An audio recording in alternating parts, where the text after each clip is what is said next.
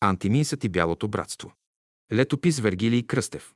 Антиминсът е тайнството Божие за идването на Святия Дух и приобщението към Духът Христов за освобождение чрез Дух и истина и въдворяване Царството Божие. Амин. Първа част. Жертвоприношение, изкупление, възкресение, чрез Святия Дух в Духът на Христос. Първа глава. Жертвоприношение и заветът Господен. Жертвоприношението заема централно място в култовия живот на народите и в старозаветното богослужение. Жертвата означава онова, което е спечелено с пот, с труд и кръв, както с сила и живот, и е неразделно от човека, който трябва да го отдели и да го предаде като дар Богу. Този дар се обрича, посвещава се Богу. А за какво? Като дар за благодарност за спечелване на благоволението му, както и за изкуплението за сторен грях или възмездие. Жертва, в смисъл на дар, са принесли Богу синовете на Адам. Каин принесъл като дар плодовете на земята, а Авел, който бил овчар, принесъл от първородните, от овцете си, т.е. агне. Авел звяра я принася и Бог е дал свидетелство, че е приял с огън от небето. Пада светкавица от небето и я изгаря, защото е бил праведен с делата си пред Бога. Каин се разсърдва, понеже Бог е предпочел Авеловото приношение и убива брат си.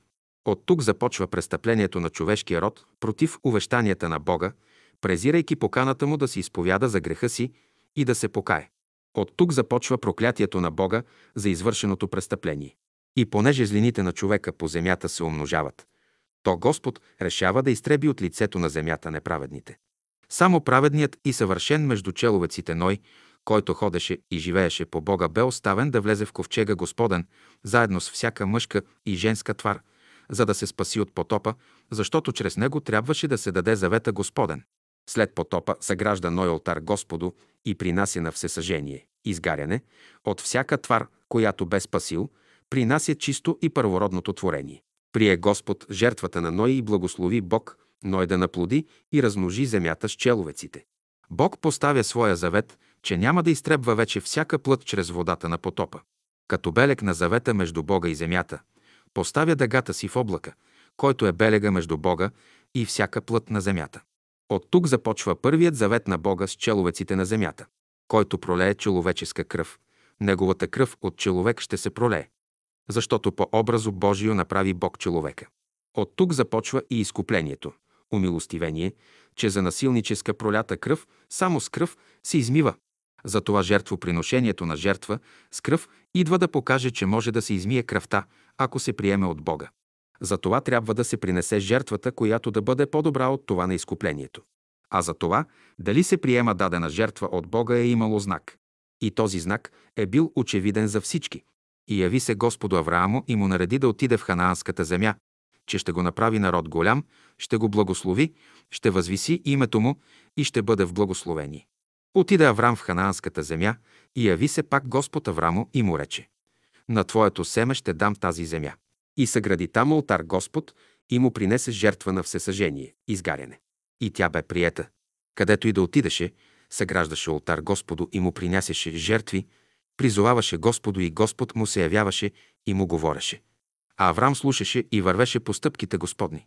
След като Аврам порази онези, които бяха пленили брат му Лот, той излезе да го посрещне Мелхиседек, цар Селимски. Той изнесе хляб и вино. А той беше свещеник на Бога Всевишнаго. Благослови го и рече, благословен Аврам от Бога Вишнаго, владетеля на небето и на земята. И благословен Бог Всевишния, който предаде враговете в ръцете ти. Преломи хляба и го предаде на Аврама, наля чаша с вино и му даде да пие. Това бе безкръвната жертва на Мелхиседек, защото бе цар на правда и цар на мира. А Аврам му даде десятък от всичко като дар, приношение Богу.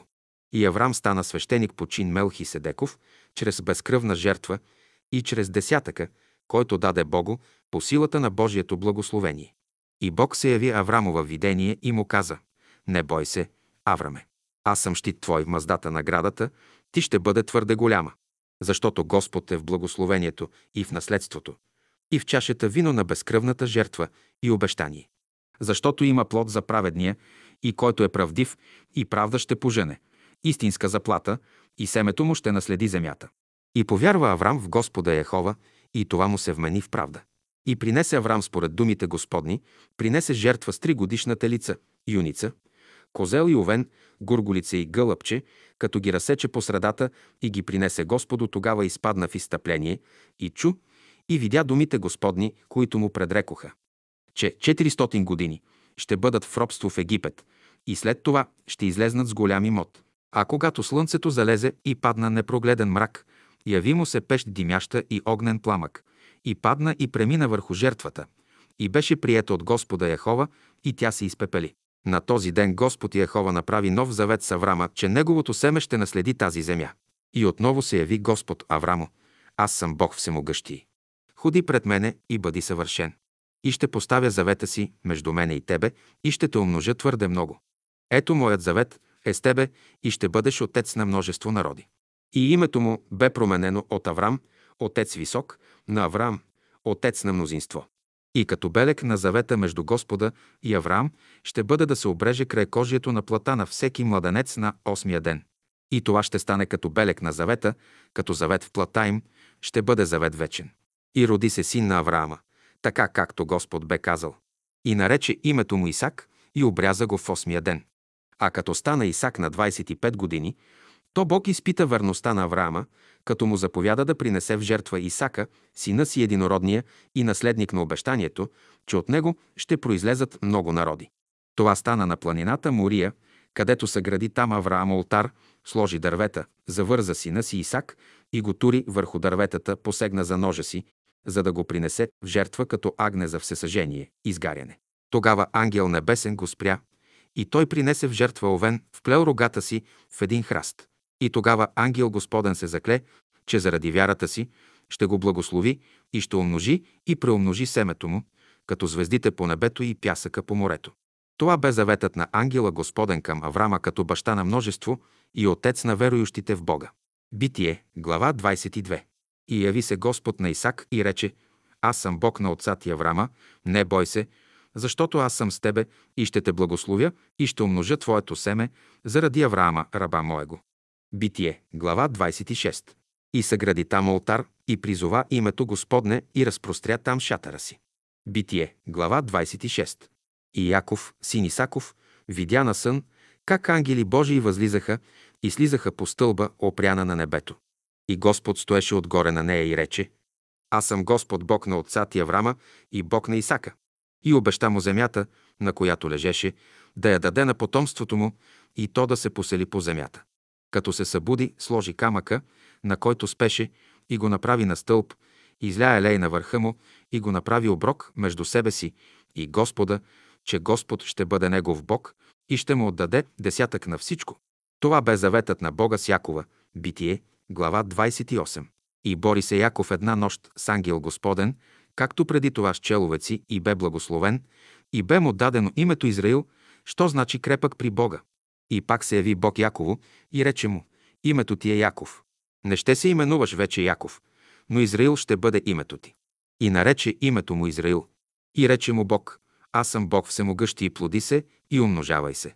Народ и множество народи ще бъдат от тебе и царе ще излязат из чреслото ти. И земята, която дадох Авраамо и Исаако, тебе ще я дам и на семето ти, на тебе ще дам земята. И възнесе се Бог от него, от мястото, дето говори с него. И постави Яков стълб на мястото, дето говори с него Бог, стълб каменен и направи на него възлияние и възля на него елей. Битие, глава 35. И помаза стълба каменен с елей, така както се помазват главите на свещениците и царете за посвещението им на службата Богу. Това означаваше, че благодата Божия се е изсипала на това място върху главата на Якова. И продадоха Йосифа за 20 сребърника на Исмаилените, и те заведоха Йосифа в Египет. Битие, глава 37. И те го продадоха в Египет на началника на телохранителите на фараона. Но Бог го изведе от тъмницата и го направи наместник на египетската земя. А на умиране им каза, Бог непременно ще ви посети и ще ви изведе от тази земя в земята, за която се кле Аврамо, Исако и Яково. Втора глава. Скинията, земното светилище и неговото очистване във външното светилище.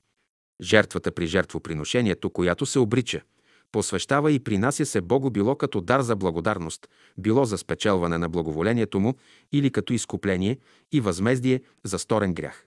Жертвата е израз на съзнание за грях и вина пред Бога. Тя е изкупление за сторен грях. Вяра в изкупителната сила на кръвта на жертвеното животно, защото насилническата пролята кръв само с кръв се измива и че без проливане на кръв прошка не бива. Послание към евреите, глава 9. Отначало всеки сам си е бил свещеник и служител на жертвата си и принадлежеше тази длъжност на главата на семейството, изключително право на първородния син. Но след като се установи Моисеевият закон, жертвоприношението се извършваше само от Аароновите синове. Законът определяше и място за жертвоприношението, те се събираха около алтаря в скинията. И говори Бог Моисею и рече, и да ми направят светилище, за да обитавам между тях. По всичко, което ти показвам, аз образа на скинията и образа на всичките и съдове, така да направите изход. Глава 25. Гледай да ги направиш по образеца, що ти бе показан на планината. Изход. Глава 25. Скинията, която бе направена от Моисей по повеление на Бога, за да могат евреите да извършват богослуженията си, е имала правоъгълен вид.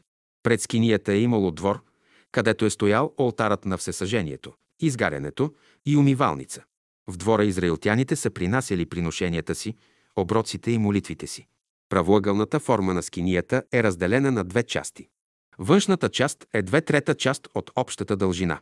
Това е първото отделение, светото място. Там беше поставен златният светилник, трапезата за хлябовете на предложението, златният ултар.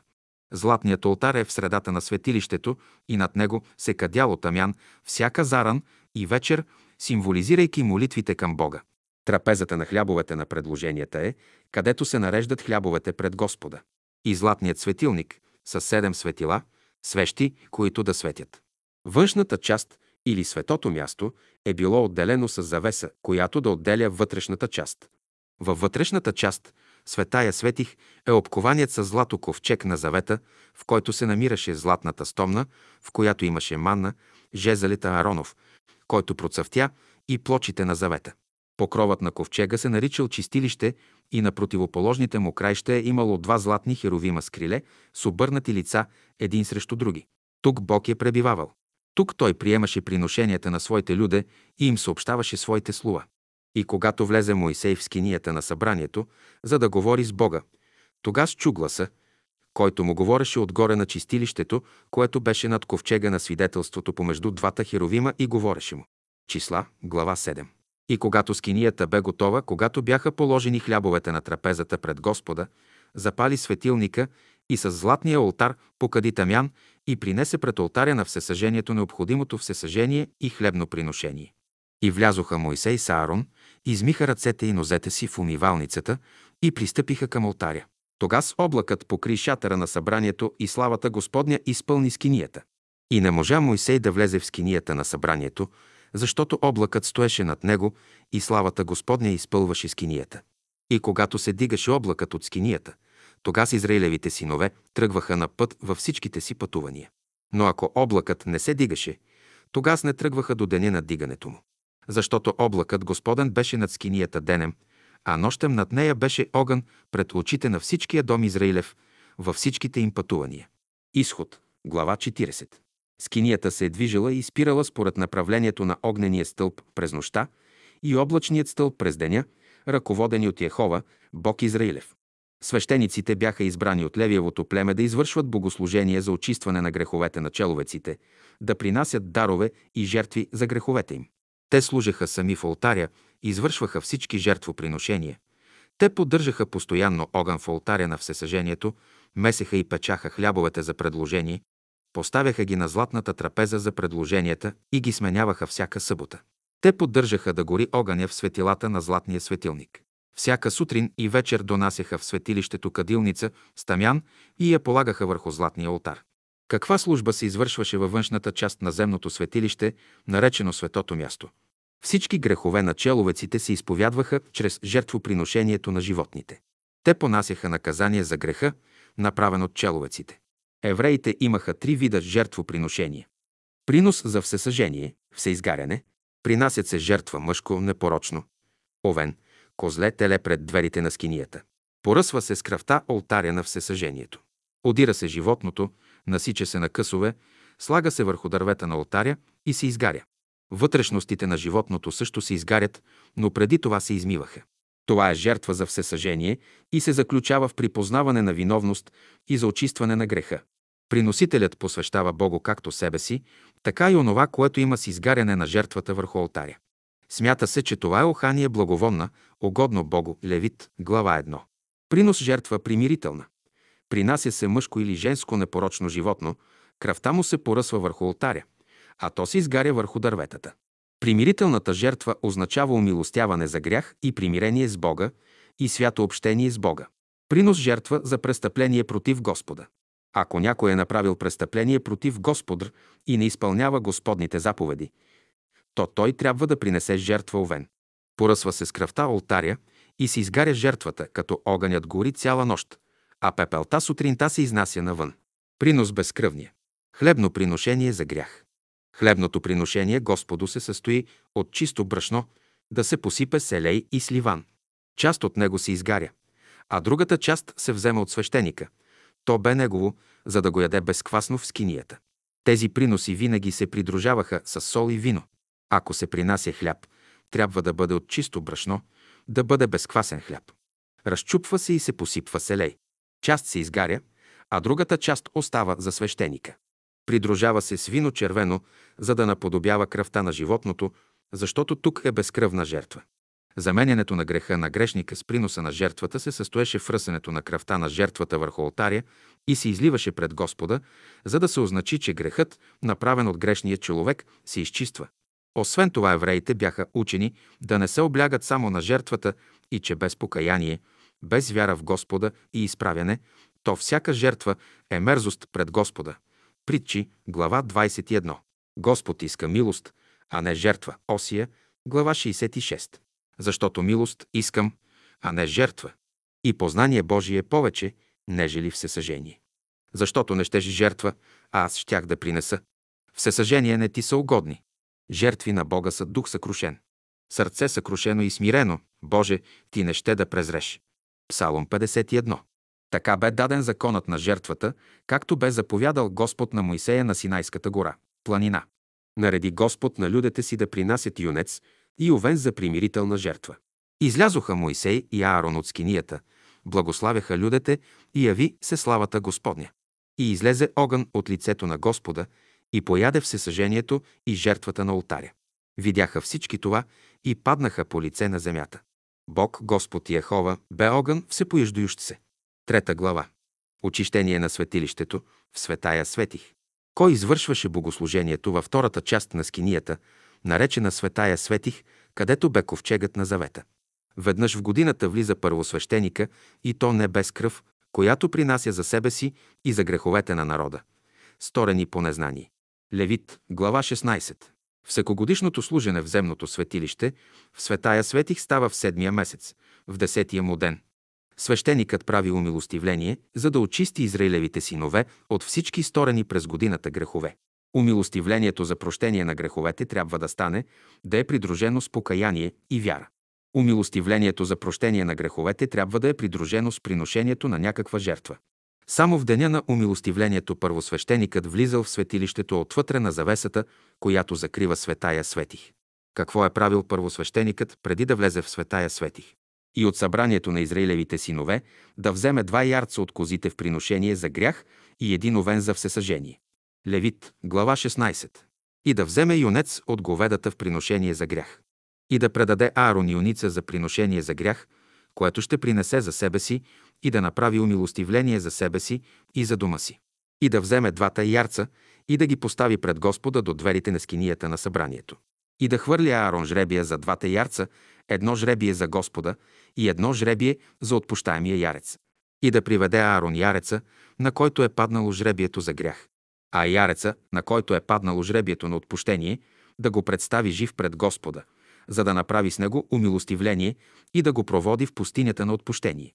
И да приведе Аарон юнеца на приношение за грях, което ще принесе за себе си и да направи умилостивление за себе си и за дома си. И да заколи юнеца на приношението за грях, като приноси за себе си. И да вземе кадилницата, пълна с разпалени въглища от алтаря, който е пред Господа, и пълни две шепи с благовонен тамян, счукан на дребно, и да го внесе отвътре завесата.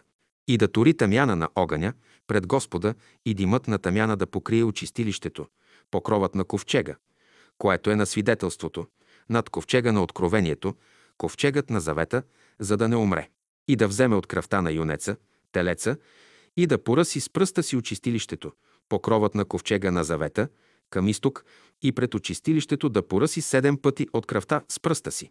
Тогаз да заколи яреца на приношението за грях, което е за людете, и да внесе кръвта му отвътре завесата и да направи с кръвта му, както направи с кръвта на юнеца, и да поръси с нея над очистилището, покрова на ковчега на завета, и да направи умилостивление за светилището, да очисти светилището, заради нечистотиите на Израилевите синове и заради престъпленията им и всичките им грехове. Така да направи и за скинията на събранието, която стои помежду им всред нечистотите им.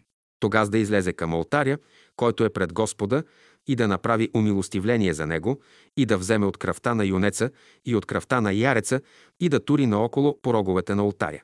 И да поръси връх него от кръвта с пръста си седем пъти, и да го очисти от нечистотиите на Израилевите синове, и да го освети, и като свърши да прави умилостивление за светилището, и за скинията на събранието, и за алтаря, да приведе живия ярец и да тури Аарон двете си ръце на главата на живия ярец и да изповяда над него всичките беззакония на Израилевите синове и всичките им престъпления и всичките им грехове и да ги тури на главата на яреца и да го проводи в пустинята с ръката на приготвен човек и да понесе ярецът на себе си всичките им беззакония в непоселяема земя. Така да пусне яреца в пустинята. Левит, глава 16.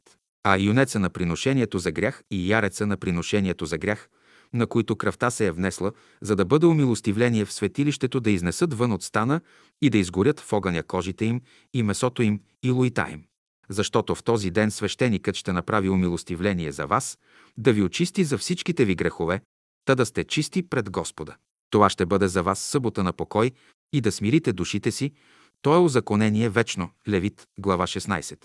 Първо свещеникът е влизал няколко пъти в светая светих. Най-напред е влизал с златната кадилница и един съд, пълен стамян. Втори път е влизал с кръвта на юнеца, телеца, който е принесъл в жертва за очищение на своите грехове и на греховете на другите свещеници. След като е поръсвал очистилището, покрова на ковчега на завета, и пред него седем пъти е оставял съдът с кръвта вътре. Трети път влизал с кръвта на ярецът, който е жертвувал за греховете на народа, и с пръста си поръсвал завесата 8 пъти. След това смесвал кръвта на яреца и юнеца, телеца и с нея поръсвал седем пъти роговете на алтаря на каденето. Тогава излизал от светая светих и разливал останалата кръв на жертвите върху алтаря на всесъжението. Четвърти път е влизал да изнесе кадилницата стамяна. Единият ярец, козел, е принесен за жертва за грях. Другият жив ярец, козел, е, който трябва да понесе всичките им беззакония на синовете Израилеви. Този жив ярец, козел, символизирал греха на света, който трябваше да се вземе от яреца и да го носи в пустинята на живота. Четвърта глава. Пасхата. Юдейската Пасха е установена като спомен за избавлението на еврейския народ от египетското робство. Пасхата е установен празник с жертвата и приноса с агнеца за спомен за излизането им от Египет. Това бе пасхалното агне, което е жертвоприношение за избавяне на израилския народ от робството в Египет. Животът на Мойсей се дели на три периода по 40 години. В първия период е изучил цялата египетска мъдрост на жреците Египет, като е бил силен в думи и дела. Вторият период от 40 години е след бягството му от Египет, заради убийството на египтянина, понеже на посветен е забранено да убива. Той отиде в Мадиам, ожени се за дъщерята на свещеника и роди син. Така трябваше да роди убития египтянин и пасеше овцете 40 години. Веднъж Моисей пасеше овцете си при гората Хорив. И яви му се ангел Господен в пламен огнено отсред капината и погледна. И ето капината гореше в огън и капината не изгаряше.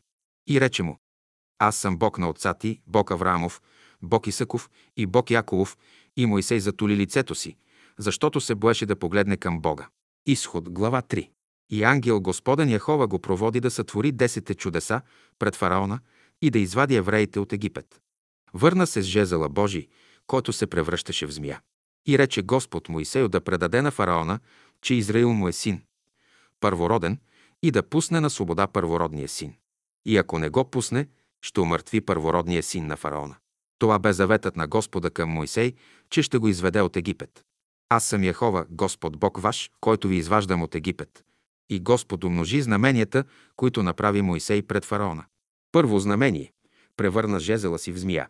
Второ знамение – превърна реката в кръв.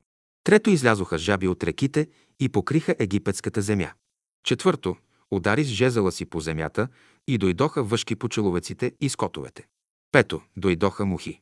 Шесто – дойде мор и измряха всички животни на Египет, а на евреите останаха живи. Седмо – надойдоха струпей по египтяните. Осмо – надойдоха язви по хората. Девето – падна град по земята и изпочука всичко. И гръм огнен от небето падаше на земята. Десето – скакалци по земята бяха докарани с източния вятър и изядоха всичката трева и плодове по дърветата. Единайсето настана тъмнина по цялата земя, само при евреите имаше светлина. И каза Моисей на фараона, че ще бъде поразен от първородния му син до първородния син на слугата му и на скотовете. И говори Господ Моисею да предаде на Израилевото събрание. Всеки ще вземе мъжко агне или яре едногодишно и на 14-тия ден от новолунието ще го заколи при вечер. И ще вземат от кръвта му и ще турят, ще намажат с кръвта му двата стълба на вратата и горния прак на къщната врата. Агнето ще се опече, на огъня ще го ядат с безквасен хляб през нощта. Онова, що остане до сутринта, ще го изгорите. Ще го ядат бързо, защото Пасха е Господня. Защото тази нощ ангел, Господен, ще премине през египетската земя и ще порази всяко първородно. Ангел Господен, като мине по край къщите и види кръвта на вратите, ще мине и замине, но ще погуби там, където няма този знак. Това е Пасха Господня. Пасха означава преминава по край нещо и не го закача. Пасхата Господня означава, че ангел Господен е минал и е поразил тези къщи, които не са имали белек. А онези, които са заклали агне или яре, са направили принос, жертва за приношение за избавление. Поръсили с кръвта вратите си и са яли опечено агне. И този ден ще ви бъде за спомен и ще го празнувате като празник Господен в родовете си. За вечен закон ще го празнувате. Това е жертва на Пасхата за Господа, защото премина къщите на Израилевите синове в Египет, когато той порази египтяните, а нашите къщи остави. Изход, глава 12.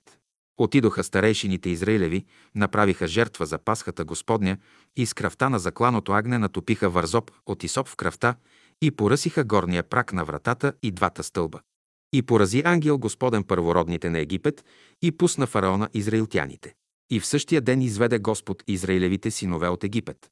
И това е Пасха, празник Господен за избраните и за онези, които имат белега на завета Господен. Това е жертва за Пасхата за Господа. Това е законът Господен, чрез който бяха изведени от Египет. Затова пожела Господ от Израилевите синове да му се посвети всяко мъжко първородно от човек до скот и да жертвува всяко мъжко и всяко първородно от синовете си, да ги изкупува чрез принос към Господа. И Господ предхождаше пред тях денем в стълб облачен, за да ги оправи по пътя, а нощем в стълб огнен, за да им свети, та да вървят денем и нощем. Не се отдалечаваше от очите на людите облачния стълб денем, нито огнения стълб нощем. Изход, глава 13. Разпростре облак да ги покрива денем и огън да им свети нощем. Псалом 105.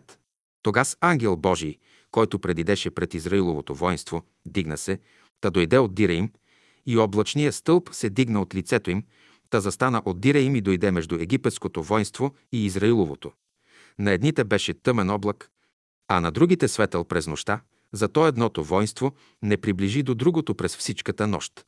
Изход, глава 14. И Моисей простря ръката си над морето и направи Господ да се оттегли морето всичката оная нощ от силен източен вятър и превърна морето в суша и водата се раздвои. И влязоха Израилевите синове всред морето по сухо и водата им беше стена от дясната и от лявата им страна. Изход, глава 14. Ти си Бог, който правиш чудеса, явил си между народите силата си. Избавил си с мишцата си людете си, синовете Якови и Йосифови. Видяха те водите и се оплашиха. Разтрепериха се и бездните. Облаците изляха вода като порой. Глас дадоха небесата и стрелите ти прелетяха. Гласът на гръма ти бе в кръга небесен. Осветиха светкавиците Вселената.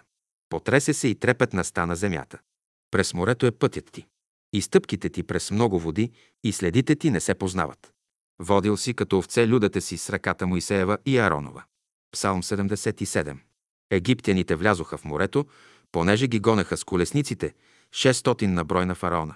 А Господ ги гледаше от облачния и огнения стълб и следеше воинството на Египет.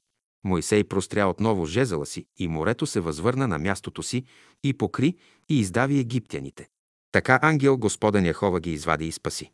И като изгладняха, видяха ангела Господен в славата му в облака. И отвори небесните врати и им наваля, като дъжд манна да ядат.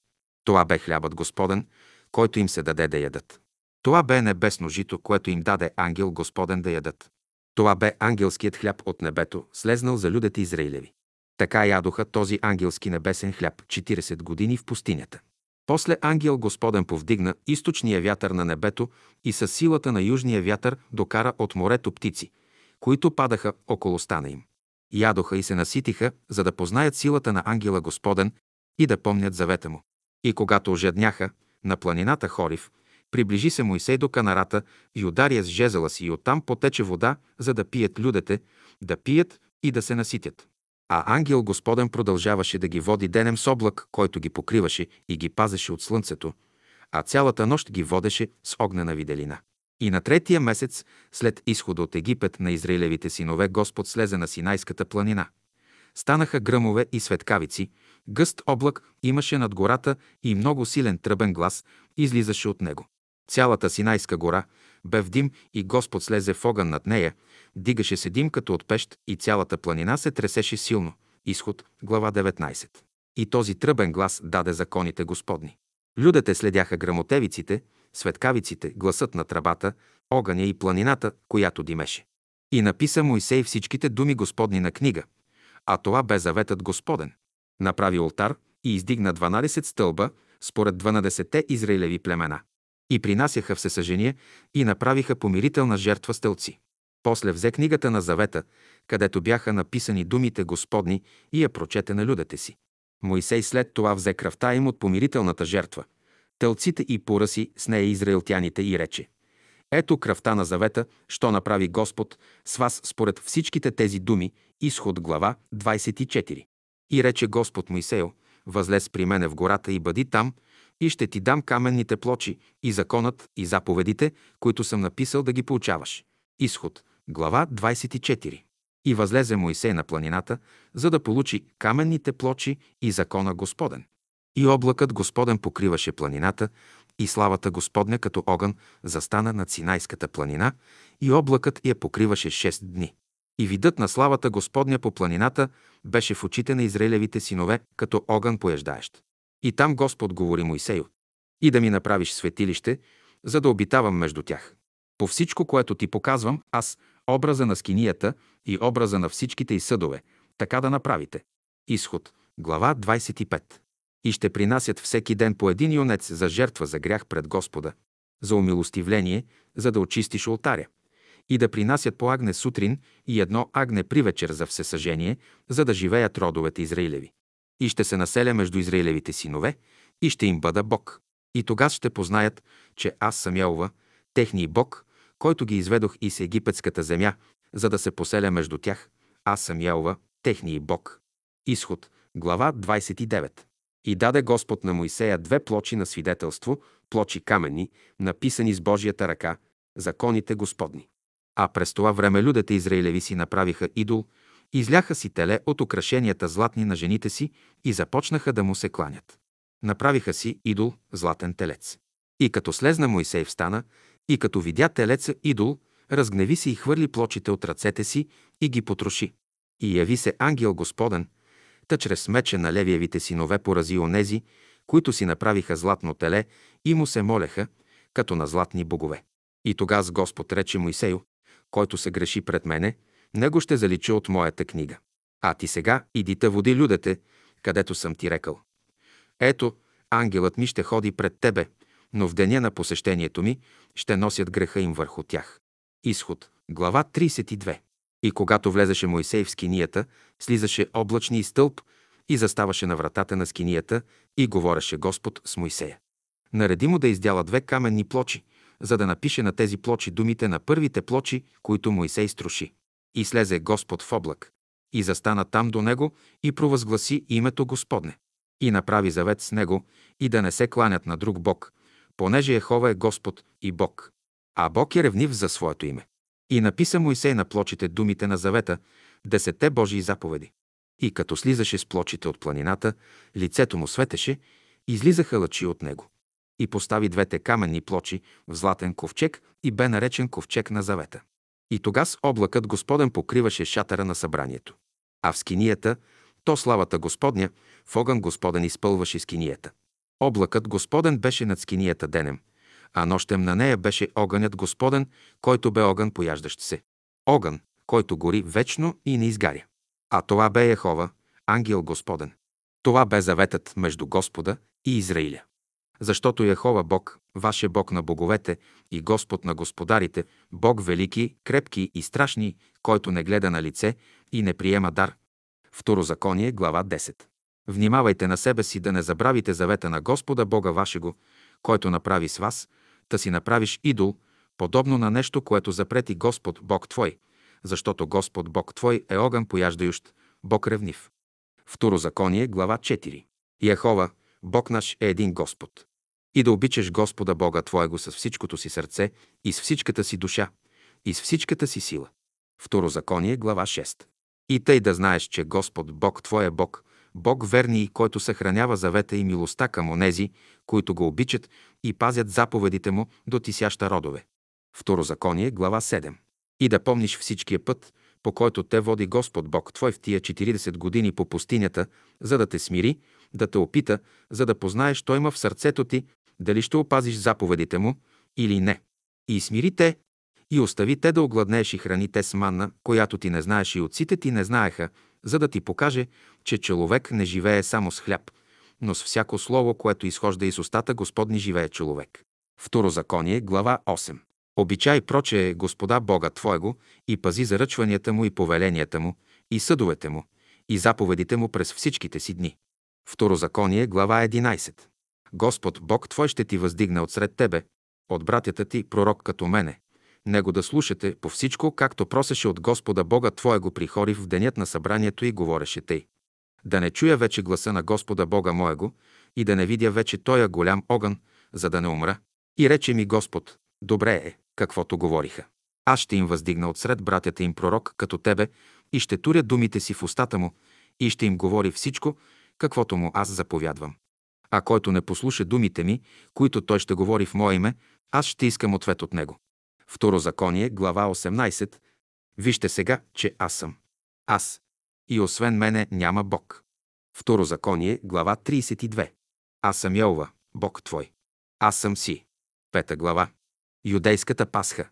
Юдейската пасха започна от този ден, когато ангелът Господен, който порази първородните на египтяните и премина къщите на Израилевите синове, без да влезе в тях, понеже бяха външните врати, напръскани с кръвта на агнето. Това беше жертва примирителна, което означаваше умилостивление на грях, и това бе примирение с Бога и свято общение с Него и с людите Му. Беше принесено в жертва агне мъжко, непорочно, жертва Господу и с кръвта му бяха поръсени външните врати на домовете Израилеви. Заедно с благодарителната жертва да принесе безквасни пити, месени селей. Наедно с благодарителната си примирителна жертва, освен безквасните пити, да принася за приноса си и квасен хляб. И месото от благодарителна, примирителна жертва да се яде в същия ден, в който се принася, да не остава до утрото. Това е законът на примирителната жертва, който Господ заповяда на Мойсей на Синайската планина. Левит, глава 7. Пасхата се извършва на 14 месец Нисан след залез слънце, трябваше да се заколи пасхалния агнец, пасхалното агне.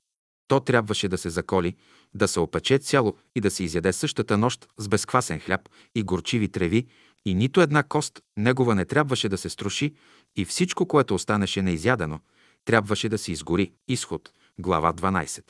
А ще вземат от кръвта и ще помажат къщните външни врата на къщите, гдето ще го ядат. След това следват седем безквасни дни, дните на безквасните хлябове, за да се помни как са излезли на бързо и ядоха хляб на оскърбление. Пасхалното огощение се падало винаги на 14 ден след първото пролетно новолуние. Пасхалното тържество се учредява в памет на излизането на юдеите от Египет и освобождаването им чрез ангела Господен.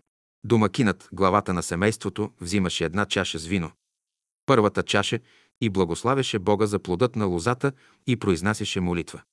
Благословен си ти, Господи, Боже наш, царю на Вселената, който си ни избрал от всички народи и си ни възвисил над всички племена и си ни осветил чрез Твоите заповеди. След това предава на всички от семейството си да пинат от чашата. Това е примирителна жертва и образ на чашата с вино е кръвта на жертвения агнец. След това си умива ръцете. След това домакинът взимал безквасна пита, преломявал я с ръцете на две половини. Едната половина оставял до свършека на вечерта, тя е за ангела Господен, а другата половина я раздробявал, въздигал я на блюдо и казвал «Това е хлябът на страданието, който са яли нашите бащи в египетската страна». След това се наливала втората чаша. Тогава най-малкият от членовете на дома запитвал «Що значи у вас тази служба?» Тогава домакинът казва «Това е жертва на Пасхата за Господа, защото премина къщите на Израилевите синове в Египет, когато той порази египтяните, а нашите къщи избави». Изход, глава 12. След това главата на семейството разказвал според Библията цялата история на израилското робство в Египет и изхода му от робството.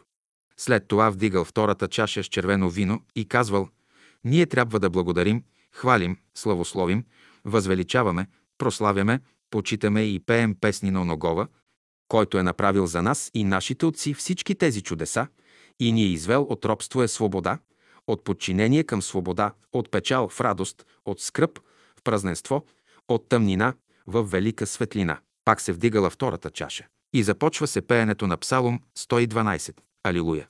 Блажен онзи човек, който се бои от Господа и благоволи много в заповедите му. Семето му ще бъде силно на земята. Родът на правите ще се благослови. Изобилие и богатство ще има в дома му. После се пее Псалом 113. Алилуя! Хвалете раби Господни, хвалете името Господне. Да бъде името Господне благословено от нине и до века. Тогава, след това пеене, втората чаша се изпивала от всички. Това е възлияние. Това се прави възлияние за благоволно ухание, жертва Господу, за да може това място да се освещава със славата му. Това отговаря на хлебното приношение с хляб и вино, с чисто брашно, месено селей и вино. Това е възлияние към онзи Господ Бог, който ги извади от египетската земя. Това е Ехова, Бог ваш. И когато това място ще се освещава със славата Господня, тога си Ехова ще се засели между Израилевите синове и ще им бъде Бог. След като се измивали за втори път ръцете, се слагало на трапезата пасхалното опечено агне, над което също се произнасяла благодарност. Поднасяли се горчиви треви, част от безквасния хляб и накрая се раздавала запазената половина от хляба за ангела Господен, който е трябвало да посети трапезата и да я благослови. През това време външната врата е била отворена, за да дойде Спасителят, Месия. След като се изяждали хляба и пасхалното агне, се поднасяла третата чаша с виното. Преди да бъде изпита, са пеели втората половина от Псалом 115.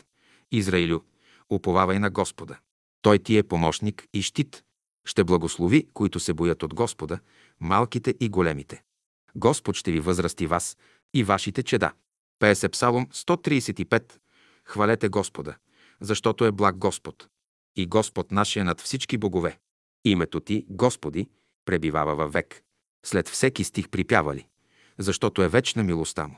След това се изпивала от всички третата чаша. Тя е за избавлението от Египет и за даването на закона, благославя се от всички и се изпивала. Това е била чашата на благословението. Трапезата се приключвала с една четвърта чаша вино и спеене на псалми на славословие, Псалом 145. Ще те превъзнасям, Боже мой, царю мой, и ще благославям Твоето име във век века. Твоето царство е царство на всичките векове. Шеста глава. Пасхата на Новия завет е жертвоприношението на Сина човечески.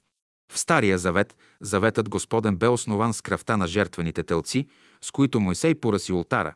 Прочете им книгата от завета с думите и заповедите Господни. След това поръси людите с кръвта и каза Ето кръвта на завета, що направи Господ с вас, според всичките тези думи. Изход, глава 24. В Новият завет, който Бог сключва с хората, се основава на кръвта на Исуса, като син човечески по плът и син Божий по дух. Ето агнецът Божий, който взема греховете на света. Евангелие от Йоанна, глава 1. Заради беззаконията на израилтяните бе бит и биде, заради престъпленията на ранен и бе като агне, водено на заколение и Господ благоволи да го предаде на биене и страдание. Исаия, глава 53. Това е същият агнец и ярец, който се пуска на свобода в пустинята, но трябва на себе си да понесе всички беззакония на синовете Израилеви. Левит, глава 16. Исус е наподобен като жив агнец, определен за новата Пасха Господня на Новия Завет. Той трябва да бъде заклан точно в деня, в който били заколени пасхалните агнета. В деня, когато е прикован на кръста, е ден петък, в който евреите са клали пасхалните агнета и с кръвта им са поръсвали външните си врати. И да се изпълнят писанията. Изход, глава 12, че кост негова няма да се струши, така и тук го пробождат с копие, за да се изпълни написаното Евангелие от Йоанна, глава 19. Исус прави съпоставяне между юдейската пасха с пасхалното агне, което се изяжда, без да се струши нито една кост и пролятата му кръв и поръсена по вратата на юдеите, като белек пред ангела Господен и между самия себе си. Като благославя хляба, преломява го и раздавайки го като хлебно приношение, като безкръвна жертва по юдейската пасха. Той им казва да ядат от хляба, защото това е неговото тяло. Евангелие от Матея, глава 26. Той тук се оприличава на жертваното агне, на кръвната жертва и става жив агнец за новата пасха. Подава им чашата с червеното вино да пият всички и оприличава виното с неговата кръв, която се пролива за Новия завет. Той също тук оприличава себе си на жертвения агнец на Новия завет. Юдейската пасха с жертвения агнец означава, че синовете Израилеви ще бъдат спасени от едно робство от ангела Господен, който ще погуби египтяните и ще ги изведе на свобода. Кръвта на Исуса, оприличена чрез виното, ще се оприличи на истински агнец на Голгота, прободен с копие и убит, той ще бъде изкупление от робството на греха и на престъпленията човечески. Той дава живота си за откуп на мнозина. Евангелие от Матея, глава 20. Исус взе чашата и като благодари, даде им на всички да пият и им каза «Защото това е моята кръв на Новия Завет, която се заради мнозина излива за прощение на греховете». Евангелие от Матея, глава 28. И тайната вечеря, новата Пасха е също сключена с кръвта на Исуса и тя е новият завет. Тук жертвоприношението е посочено. То е свързано с юдейската Пасха с пасхалното агне, както и с голготския агнец Исус, който оприличава себе си при на пасхален агнец чрез символиката на хляба и виното. От една страна на трапезата се преломява хляба и се пие червено вино, което оприличава безкръвната жертва с приношение за грях. От друга страна се прави връзката чрез хляба и виното за новия голготски агнец, който ще пролее кръвта си за изкупване греховете на людите. Но голготски агнец е син човечески, който е изкаран и разпнат на заколение. Исус поръчва на учениците си да извършват това жертвоприношение с хляба и виното в памет на Неговата смърт и в памет на Неговото възкресение и Неговото възнесение, след като се среща с учениците си.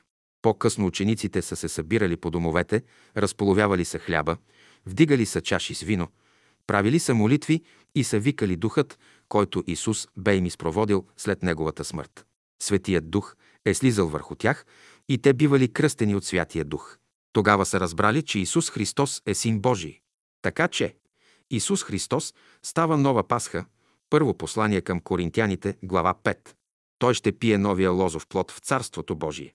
Старият лозов плод, виното, символизира кръвта на пасхалния агнец и агнеца на Голгота, който дава кръвта за изкупване на греховете. Новият лозов плод е Светият Дух, който Исус изпраща върху учениците си. Евангелие от Матея, глава 26. Той ги изпраща да научат всички народи и да ги кръщават в името на Отца и Сина и Светия Дух. Евангелие от Матея, глава 28. 8 глава. Тайната вечеря. Последната Пасха, която отпразнувал Исус с учениците си, не е била само обикновената ежегодишна юдейска Пасха. Не случайно Исус подчертава голямото си желание да я отпразнува преди да пострада. Евангелие от Лука, глава 12. На тази последна Пасха по време на Пасхата – той учредява едно таинство и започва да разяснява същината, смисъла на своите страдания и да тълкува писанията, които са писали за него и че това всичко трябва да е сбъдне. Това е откровение на Господния дух, че са се изпълнили времената, когато приношението на хляба на трапезата отговаря на небесния хляб, небесната манна, която ядоха израелтяните 40 години в пустинята. А приносът на виното отговаря на кръвта, на пасхалния агнец – поръсена върху външните врати на евреите, при което ангел Господен премина покрай тях и възвести освобождението им и възкръсването им от робството. Тайната вечеря означава учредяване на таинство. Тайната вечеря е Господня вечеря, защото Господният дух тук присъстваше на вечерята в лицето на Исуса. Това бе ангелът Господен, който оживотворяваше в живот приложените дарове – хляб и вино. Учредяването на това таинство започва с преломяване на хляба от Исуса и приношение на хляба, като безкръвна изкупителни жертва, която присъствува при юдейската пасха. Започва се с молитвеното призоваване на Светия Дух, за да претвори даровете на трапезата в образ на живот. Това е благодарствена служба на присъстващите към Духа Господен. Затова по-късно това таинство се нарича Евхаристия. Тайната вечеря е била пасхална юдейска вечеря до онзи момент, откъдето се установява ново чинопочитание. А то е от преломяването на хляба от Исус, раздаването на хляба и благославянето. А чашата с червено вино следва реда, установен от свещениците и закона юдейски. А кога става това? Преломяването на хляба, както и преломяването на безквасния хляб, се свързва с третата пасхална чаша, където се слави Господа Бога. Не случайно Исус свързва третата пасхална чаша от старата юдейска пасха с новата пасха, която тази вечер се учредява, защото се дава нов смисъл, ново съдържание и се открива тайната, която са забулвали писанията на пророците за този час. Има сходство и паралел между юдейската пасха, която е до третата чаша, и тя след това изгубва значението си и се прекратява веднъж за винаги. Новата пасха започва с думите на Исуса, дадени от апостол Матей, който единствено от евангелистите е присъствал на Тайната вечеря. И когато ядоха, взе Исус хляба и благослови, и преломи го и даваше на учениците, и рече «Вземете яще, това е тялото мое». И взе чашата и благодари, и даде им, и казваше «Пийте от нея всички, защото това е моята кръв на новия завет, която се заради мнозина излива за прощение на греховете. И казвам ви, че от сега нататък няма да пия от този плод на лозата до онзи ден, когато ще го пия нов с вас в царството на Отца Моего. И когато изпяха песен, излязоха на гората Елеонска. Евангелие от Матея, глава 26. Същата вечер Исус е предаден от Юда, както бе им казал, че това трябва да стане, за да се сбъднат писанията. А в петък сутринта бе съден от всички първосвещеници и старейшини народни и бе предаден на разпятие. Евангелие от Матея, глава 26. На 6 час от деня настана тъма по всичката земя. След 3 часа Исус издъхва. По това време завесата на храма, която отделя светая светих от святото място, се раздира на две, земята се потресва и камъните се разпукаха. Тези събития преповтарят писанията, когато облакът Господ е стоял над скинията с часове, че от едната страна е била тъмнина, а от другата страна в светая светих на скинията е била огнена виделина. Защото когато славата Господня посещава планината, то гърмове, светкавици се изливат върху земята, която се тресе.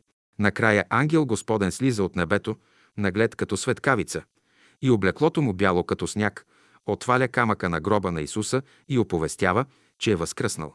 Това е същият ангел Господен, който преминава през къщите на евреите и не ги погуби, защото те бяха помазани от кръвта на пасхалния агнец.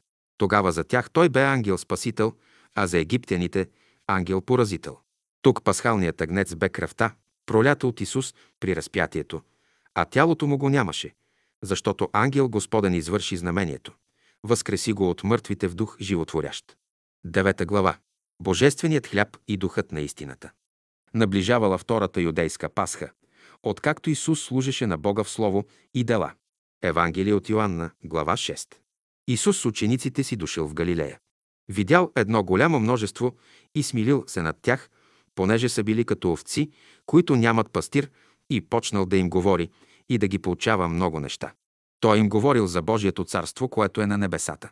И понеже ставало късно, накарали людите да насядат по групи по 50 човека. В едно момченце се намирали пет ечемичени хляба и две риби. Исус взел хлябовете и рибите и като погледнал към небето и благословил, и като разчупвал хлябовете, предал ги на учениците си, а те от своя страна на множеството. А онези, които ядоха, са били пет хиляди човека. Разделял Исус и рибите, и тях ги раздавал. Накрая събират 12 коша, пълни с къши.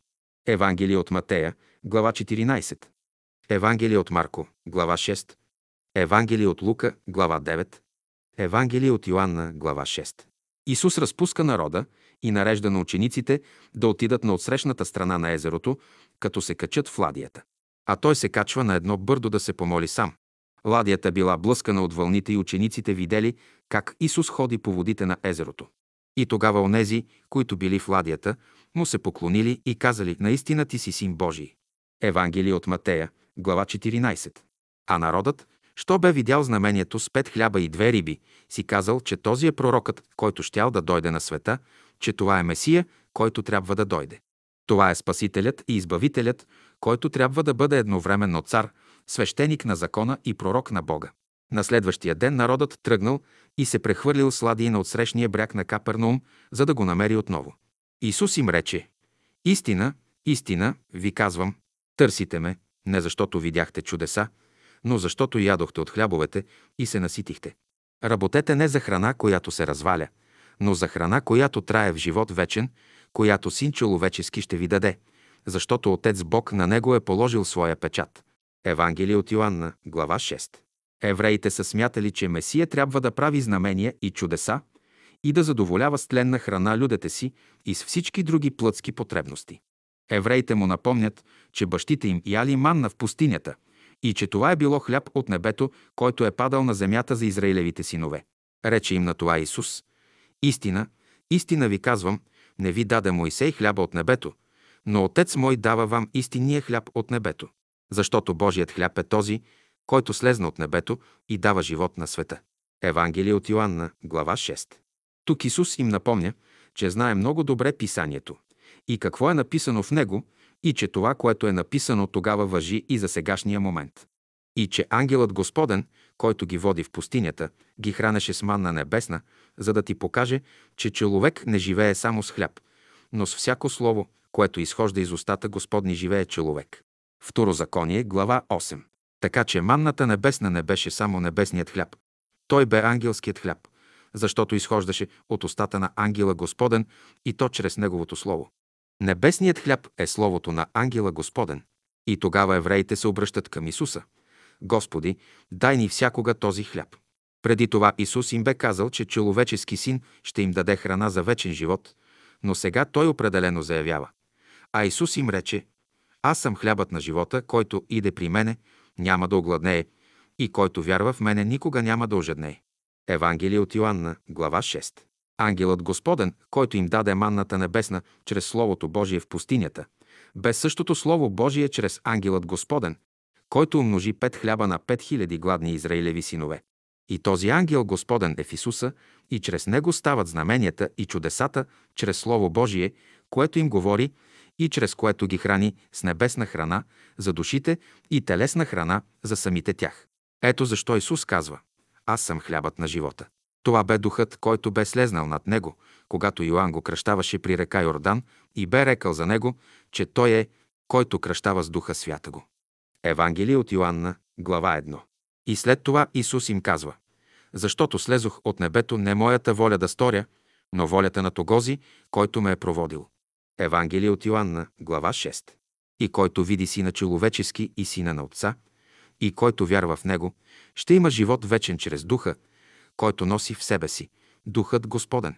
И тогава им казва, никой не може да дойде при мене, ако не го привлече Отец, който ме е проводил, и аз ще го възкреся в последния ден. Евангелие от Йоанна, глава 6. И той възвестява, че е син на Отца, син Божий. Не, че е видял някой Отца, освен Тогос, който е от Бога, той е видял Отца. Истина, истина ви казвам, който вярва в мене, има живот вечен. Аз съм хлябът на живота. Евангелие от Йоанна, глава 6. Бащите им са яли манната в пустинята, който е бил ангелският хляб. Слезнал от небето бил е небесният хляб и пак са измрели. Но сега Исус им дава нов хляб, Словото Божие, което излиза от Духа Свята го, който чрез него се излива и умножава хлябовете за тисещите гладни. Но това е телесният хляб, който те ядоха и наситиха се. Но той им дава и друг небесен хляб, на Словото за Царството Божие на земята. Този е хлябът, който слезна от небето, за да яде някой от него и да не умре. Аз съм живият хляб, слезнал от небето. Ако яде някой от този хляб, ще живее вовеки. Евангелие от Йоанна, глава 6. Хлябът, Това е живото Слово Божие. Това е небесният хляб, който изхожда от ангела Господен, служителят Божий. Чрез това Слово Исус получаваше народа, изцеляваше го, помагаше му. Това правеше със Словото, което имаше власт и сила, защото Словото му бе меч в ръката на ангела Господен, който бе в него самия. И всички виждаха, че сила излизаше от Исуса и Словото му, що го произнасяше, бе със сила Господня и мощ Божия. Така че хлябът, слезнал от небето чрез Исуса, е Неговото Слово, което е Слово на Господа на силите. И понеже юдеите не могат да го разберат, то той се връща в разказа си назад и им припомня пасхата по времето на Моисея и за пасхата, която юдеите ежегодно правят за спомен и възпоменание за онзи ден, когато ангел Господен ги изведе от Египет и им даде свобода. Израилевите синове са клали пасхалния агнец, пръскали с кръв външните врати, яли са агнето и са яли безквасни хлябове седем дни, за да ознаменуват Спасителя Израилев, който е бил ангелът Господен. И тук в Словото си Исус изведнъж им напомня, че това отново ще се случи и то с Него, и че Той ще бъде този жив агнец, пасхалното агне, който ще се жертвува, за да може чрез Неговата жертва да изличи греховете на людете като изкупителна жертва, за да им даде живот чрез ангелът Господен и чрез Неговото Слово, което сега се излива чрез Святия Дух, чрез устата на Исуса. Той е живият хляб, слезнал от небето, и този хляб ще се даде за хлебно приношение за изкупителната жертва, която има да дойде. И хлябът, който аз ще дам, е моята плът, която аз ще дам за живот на света. Евангелие от Йоанна, глава 6. Настава общо недоумение в онези, които са слушали за спомена на Пасхата юдейска. Ако не ядете плътта на сина човеческого и не пиете кръвта му, нямате живот в себе си. Който яде плътта ми и пие кръвта ми, има живот вечен и аз ще го възкреся в последния ден. Евангелие от Йоанна, глава 6. Синът човечески се учредява като пасхално агне, пасхален агнец, той трябва да бъде заклан, опечен, да се изяде, без да му се струши кост на пасхалната юдейска вечеря. Там на трапезата са сложени безквасни хлябове, както и обикновен хляб, жертвения агнец, пасхалното агне и има чаша с вино. Юдеите възпоминават деня на ангелът Господен, разчупват хляба и пият чашата с червено вино, напоменавайки и напомняйки, че това е кръвта, пролята от пасхалния агнец, с която са напръскани вратите на домовете им. И че кръвта е белега на помазаните от ангела Господен, помазани в живот и свобода. И пиейки виното червено, те си припомнят, че над тях и над главите им е сложен невидимия за тях, но видим за ангела Господен знак и белега на завета, който Господ направил с бащите им напомняйки им Исус, че Неговата плът е пасхалното агне от Пасхата Господня. То тя е изкупителната жертва, тя е изкупителният ярец за греховете на людите Израилеви. А който пие кръвта му, който пие чашата с червено вино, и да има възможност да приеме от силата Господня, която ще му даде живот вечен. И по-нататък Исус ги прехвърля в следващите моменти от празненството и службата при Пасхата юдейска. След като се изяде пасхалния агнец, то се вдигна чаша и се търси благословението от Бога. Защото плата ми е истинна храна и кръвта ми е истинно питие. Който яде плата ми и пие кръвта ми, в мене пребъдва и аз в него. Хлябът небесен, който слиза от небето чрез Исуса, е Неговото Слово, Словото на Светия Дух. Плата на Исуса и яденето на Неговата плът е възприемането на това Слово и претворяването му в дела и живот.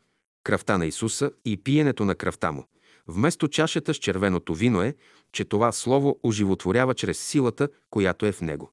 Пиенето на кръвта означава възприемането на Духа Господен, който е в Исуса, за да може чрез него да оживотвори човека. Който слуша Словото му, който прилага Словото му в дела и който ги оживотворява чрез Духа Господен, ще пребъдва в Исуса и Исус ще пребъдва в него. Защото Духът в Исуса изхожда от Отца, от Бога. Аз и Отец едно сме. Евангелие от Йоанна, глава 10 и че делата, които се извършват чрез Духа Господен, са дела на Отца. Отец е в мене и аз в Отца. Евангелие от Йоанна, глава 10. Думите, които аз ви говоря, от себе си ги не говоря, но Отец, който пребъдва в мене, делата Той прави. Вярвайте ми, че аз съм в Отца и Отец е в мене, ако ли не, вярвайте ми за тия дела. Евангелие от Йоанна, глава 14. За да отграничи старата Пасха при изхода на евреите от Египет, и за да им припомни тогавашната юдейска пасха и да им припомни, че небесният хляб се дава от Духа Господен, им казва Този е хлябът, който слезе от небето, не както вашите бащи ядоха манната и умряха. Който яде този хляб, ще живее вовеки. Евангелие от Йоанна, глава 6. Хлябът небесен е Словото Господне, което се дава чрез Исуса, защото Бог е в Него и Той е в Бога. Който се храни от Словото Господне има живот вечен на душата. И той пояснява ето как. Духът е онова, което дава живот, плата нищо не ползва. Думите, които аз ви говоря, дух са и живот са. Евангелие от Йоанна, глава 6. Божественият хляб е Словото от Бога, дадено чрез Божия Син. Животът вечен се дава от духа на Словото. Духът на Словото е духът на истината. Духът на истината, която изхожда от Отца, свидетелствува за Божия Син. Божият син е онзи, в когото е Христовия дух и който чрез духът на Христос е изходил от Бога. Амин. Десета глава. Възкресението на Духа Господен. След смъртта на Исуса на Голгота настанала тъмнина по цялата земя от 6 до 9 часа, всичко 3 часа. Както при раждането му се явила звезда от съвпада на планетите Сатурн и Юпитер в съзвездие Риби, така тук се явява отново знамение. Тук е слизането на онзи облак Господен, който стоеше над скинията на Бога по времето на израилтяните, когато бродеха в пустинята, водени от огнен стълб през нощта и облачен стълб през деня. И това става при пълнолуние на 14 Нисан. Едно астрономическо слънчево затъмнение може да стане от заставането на Луната между Слънцето и Земята. Но то продължава минути, а не за часове. Друго знамение е раздирането завесата на Ерусалимския храм, която е отделяла двете части на скинията. Външното свето място от вътрешната част, светая светих, където е бил ковчега на завета Господен с скрижалите на Моисея с десете Божии заповеди. Той, Исус, влиза в светая светих като истински първосвещеник и то със собствената си кръв да извърши вечно изкупление за человеците. Той чрез вечния си дух принесе себе си в жертва Богу и да съедини и да стане посредник на нов завет от светая светих в храма. Той влезе в истинското светилище в небесата, Виж послание към евреите, глава 9. В същото време става земетресение и разпадане на скалите. Когато Господ Яхова със славата си е над Синайската планина, в облак Господен и в огън, всепояждоющ, планината трепери, грамотевици и светкавици прорязват небесата. Тук е същото. Земята трепери от Духа Господен, който е Господ на силите, за това, че тук се принася на живия небесен алтар в изкупителна жертва неговия пасхален агнец, на Сина Божий. След земетресението се отварят гробовете и възкръснали мнозина, които са се явили на мнозина в Ерусалим. Духът Господен възражда от смърт в живот. Ангел Господен, във вид на светкавица, слезнал и отвалил камъка от гробните врата, където е било тялото Исусово и станало земетресението. И накрая един войник ударил с копие умрялото тяло на Исуса, откъдето изтекло кръв и вода. Така се изпълнило писанието, че на този пасхален агнец на Голгота няма да се пробият пищялките, т.е. костите. Захарий, глава 12. Първом възкръсналият се явил на двама ученика и започнал да им тълкува писанията от Мойсей и всичките пророци, че това трябва да стане, за да се изпълнят писанията. Когато седнал на трапезата, възкръсналият взема хляб, благослови го, разчупи го и даде им. И тогава очите им се отварят и те го познават, но той става невидим за тях. Това е вече пасхата на Новия завет с преломяването на хляба, същото, което Исус бе направил на Тайната вечеря. Евангелие от Лука, глава 24. След това се явява на 11 ученика, когато са били на трапезата. И тогава той им отваря ума, за да разбират писанията, че всичко написано трябва да се изпълни чрез Исуса. Посъветвал ги да стоят в Ерусалим, докато се облекат със сила отгоре. И после, като ги благословил, се отделил от тях и се възнесъл на небето. Евангелие от Лука, глава 24. Възкръсналият Исус започва да им се явява в продължение на 40 дни и да им говори и разяснява писанията и за Царството Божие. След това той се явява на Галилейската планина пред 11 ученика. Оттам, след като им говори, изпраща ги между всички народи да ги кръщават в името на Отца и Сина и Святия Дух. Евангелие от Матея, глава 28. Това е на 40 ден и след това се възнася на небето. Евангелие от Марко, глава 16. И като ги благославя, отдели се от тях и се възнесе на небето. Евангелие от Лука, глава 24. Възнесението се отнася за Духа Господен. И никой не е възлязал на небето, тъкмо този, който е слязал от небето, син човечески, който е на небето. Евангелие от Йоанна, глава 3. Защото роденото от плата е плът, а роденото от духа е дух и никой не може да влезе в Царството Божие, ако не се роди някой от вода и дух. Тук евангелист Йоанн препраща ни там, когато Йоанн Кръстител кръщава с вода Исуса и върху Исуса слиза духът. И никой, ако не се роди изново от духа, не може да види Царството Божие. Господ е духът и гдето е Господният дух, там е свобода. Второ послание към коринтяните, глава 3. Ето защо плът и кръв не могат да наследят Божието царство, нито тленното наследява тленното. Първо послание към коринтяните, глава 15. На 50-я ден слиза Святия Дух върху главите на учениците като огнени езици, те се изпълват от Святия Дух и се принесоха даровете на Духа. А Педесятница според юдейските празници е времето, когато свършвали жътвата. До този ден те свършвали жътвата, която се е захващали от празника Пасха. И според юдеите на 50 ден трябва да принесат богоблагодарствена жертва от земни плодове. Освен това е бил празник на Синайското законодателство. И точно на деня на Старозаветната Педесятница слиза Святият Дух върху главите на учениците и донася дарованията на Божия Дух. Те са първите плодове на Духа. Педесятница е ден, в който Стария Завет премина в Новия Завет, дето хората ще се водят от Божия Дух. При Старозаветната Педесятница се начевал живота на юдеите по закона на Синайското законодателство, то при новата Педесятница се управлява от Святия Дух. Святият Дух ще поднесе своя дар за всякой народ под небето. Тогава са се събирали по домовете, преломявали са хляба, правили са молитви и към три часа през нощта идвал Святият Дух. Започват да повтарят онова, което е било установено на Тайната вечеря.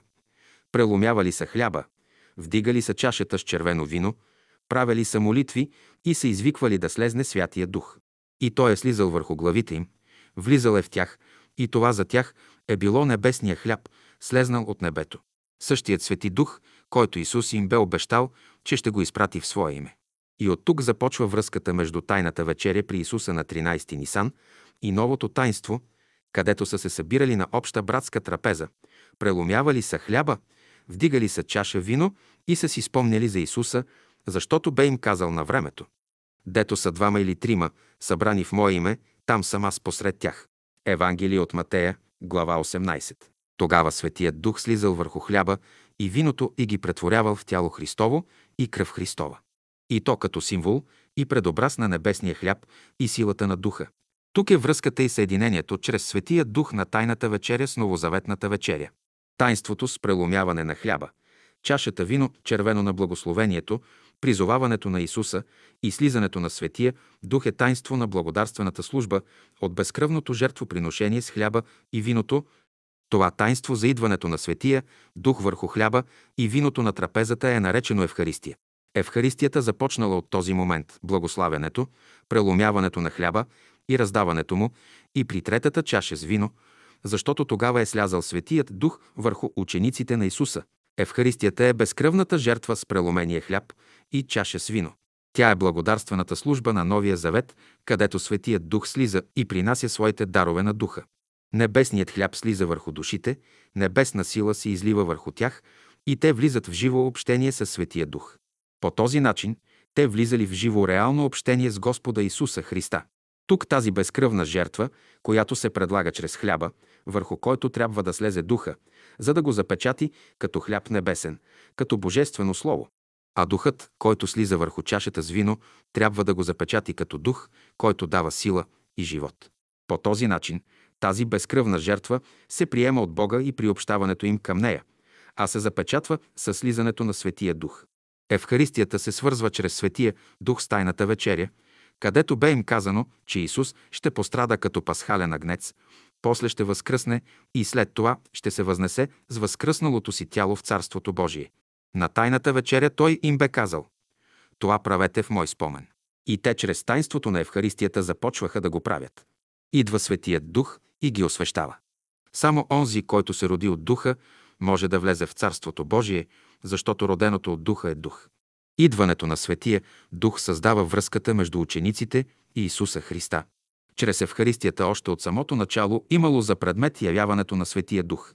Предложените евхаристийни дарове – хляб и вино – се приемали като техен вместо образ, подобия и символи на тялото и връвта на Исуса Христа. Главното нещо е било идването на Духа Святий, общението с Господа. Извикването на духа се казвало епиклеза. Древните християни са измолвали слизането на Светия Дух върху хляба, щото хлябът да стане тяло на Светия Дух и над чашата с вино, за да стане кръв на истината. Така приготвеният хляб да приеме Божието Слово и така Евхаристията да стане тяло Христово. Евхаристията е тайнство, чрез което се възпроизвежда тайната вечеря, за да може с принадлежащите дарове от хляб и вино да се измоли слизането на Светия Дух и приобщаването им към Христа. Същността на тайнството на Евхаристията е общение чрез Светия Дух с Духът на Христос. И никой не може да нарече Исуса Господ, освен със Святия Дух. Първо послание към Коринтяните, глава 12. 11 глава. Светата Евхаристия е слизането на Светия Дух и общение с Духа на Христос. Учениците на Исуса, след като получиха Светия Дух, започват да се събират по домовете си, на трапеза, където са принасяли хляб и вино, преломявали се хляба в името на възкръсналия Исус, който се възнесъл на небето и е седнал отдясно на Отца.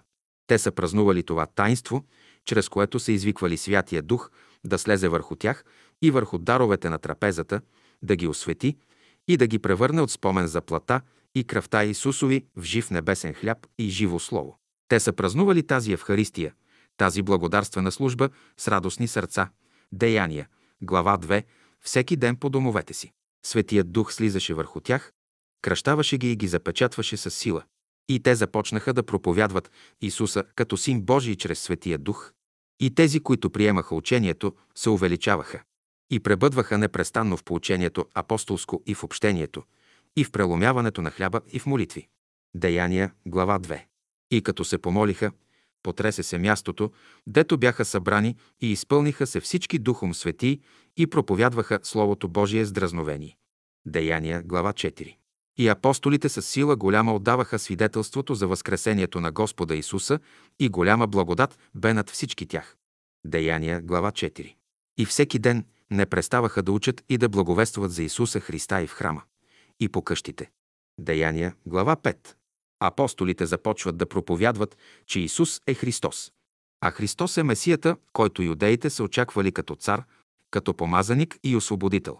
Като цар, който да ги управлява, като помазаник и свещеник, да ги води в закона Господен, даден от Яхова, и като избавител, като пророк с пророчество, що дава знамение на людите Израилеви а ние ще си останем в молитвата и в служенето на Словото. Деяния, глава 6. А покръстените със Святия Дух се увеличават. И всеки ден пребъдваха единодушно в храма и преломяваха хляба от къща в къща и приемаха храна с радост и простосърдечие. Деяние, глава 2. Те измолват Святия Дух да дойде върху предложените дарове и да ги приеме и да ги освети. А с идването на Светия Дух върху тях да ги кръсти чрез Духа и да ги запечати в духът на Христос.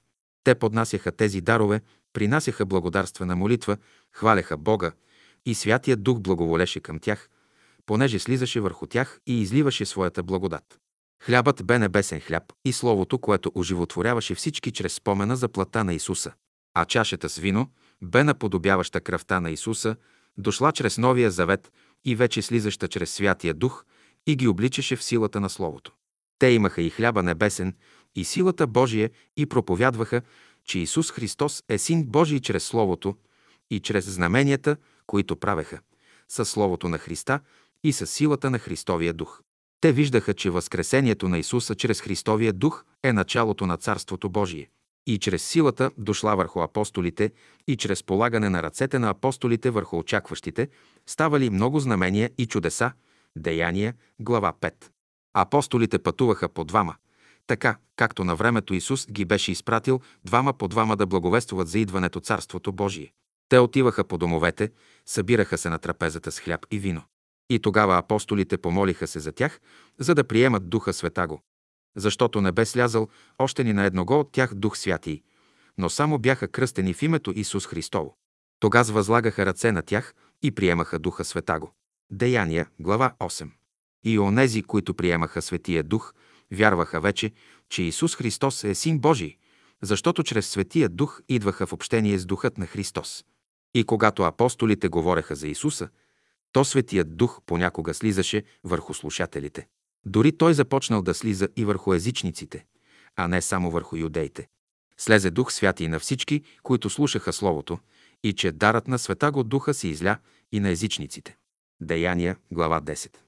Апостолите проповядваха благовестието за вечния живот, а слушателите се изпълняха с радост и със Светия Дух Деяния, глава 13. А на други места, когато не слизаше Светия Дух, то когато говореха за Исуса като за Господ, то те чрез своите ръце, полагайки ги върху трапезата, ставаха знамения и чудеса. Така Словото свидетелствуваше за своята благодат. Деяния, глава 14. Апостол Павел споделя. С силата на знамения и чудеса, с силата на Духа Божий, така, щото от Ерусалим и наоколо даже до Илирик, изпълних с проповета на Христовото Евангелие. Послание към римляните, глава 15. А ние приехме не духа на света, но духът, който е от Бога, за да познаем това, което е дарено нам от Бога, което и възвестяваме не с словеса, научени от човеческа мъдрост, но с словеса, научени от Духа Свята го, като сравняваме духовно с духовно. Първо послание към коринтяните, глава 2. Онези приели кръщението в Исуса Христа, продължават да се събират по домове с подготвени трапези с хляб и вино. Апостол Павел им заявява, защото Царството Божие не е ядене и пиене, но правда и мир и радост в Духа Светого. Послание към римляните, глава 14. Апостолът продължава да върви от град на град. Той им казва, понеже аз ви родих в Христа, Исуса, чрез благовествуването. Първо послание към коринтяните, глава 4, и вече вие сте Христови, а Христос Божий. Първо послание към коринтяните, глава 3. Защото Царството Божие не е в слово, но в сила. Първо послание към коринтяните, глава 4. И с тази сила апостолите вървят и проповядват благовестието, че Исус е Син Божий и че Исус е Христос, Месията, който трябваше да дойде. Но нам е един Бог Отец, от когото е всичко, и ние сме в Него, и един Господ, Исус Христос, чрез когото е всичко, и ние чрез Него. Първо послание към коринтяните, глава 8. Апостол Павел говори за тайнството на преломяването на хляба, че чрез него се стремим да имаме общение с Христовото тяло. И чашата с вино, която благословил, е да имаме общение с Христовата кръв. И макар, че са мнозина, то всички са един хляб и едно тяло, защото пият от една духовна канара, която е Христос. Общението с Христа става чрез тайнството на приложените дарове и чрез благодарствената служба Евхаристия чрез Святия Дух. А това е пълно, реално и живо общение чрез чашата вино и хляба с Духа Христов, защото чашата вино е образ на кръвта и хляба е образ на тялото на Исуса. И чрез слизането на Духа Святи те се превръщат в Слово, което слиза от небесата и сила, която се влива от свише. Апостол Павел говори, когато се събират да ядат Господнята вечеря и трябваше да ядат хляба, който разчупваше за възпоменание на Исуса, да знаят, че това е тялото на Исуса. И когато пият чаша с вино, трябва да знаят, че това е новия завет, чрез неговата кръв, която узаконява завета и трябва да го правят за негов спомен. А защо трябва да правят това? Ето го и най-голямото тайнство на Евхаристията. Защото всеки път, когато ядете този хляб и пиете тази чаша, смъртта Господня възвестявате, докле дойде Той. Първо послание Коринтяните, глава 11. Да, чрез тайнството на благодарствената служба, чрез Евхаристията, се възвестява тайната вечеря и чрез нея идването на Възкресението, а след това възвишението на Исуса в небесата и накрая живота вечен, чрез идването на Светия Дух. Да, трябва да се възвести Исус, докле дойде Той чрез Святия Дух. А след това апостол Павел дава финала на това тайнство. И никой не може да нарече Исуса Господ, освен чрез Духа Свята го. Значи, самата Евхаристия повтаря онова, което бе направено на Тайната вечеря, това е възвестяване на изкупителната жертва, чрез която Исус стана от пасхален агнец на Голгота, в агнец Божий за изкупление греха на человеците. Това е възвестяване за идването на Святия Дух, на Духа Господен. Чрез Светия Дух, чрез който се кръщават в един дух, те стават едно тяло с Христос, защото от един дух се хранят и от един дух се поят. А тази канара е Христос. А вие сте тяло Христово и частно удове. Първо послание към Коринтяните, глава 12. А защо? А който ни утвърдява с вас в Христа и който ни е помазал, е Бог, който и запечатва нас и даде обручението на духа в сърцата ни. Второ послание към Коринтяните, глава 1.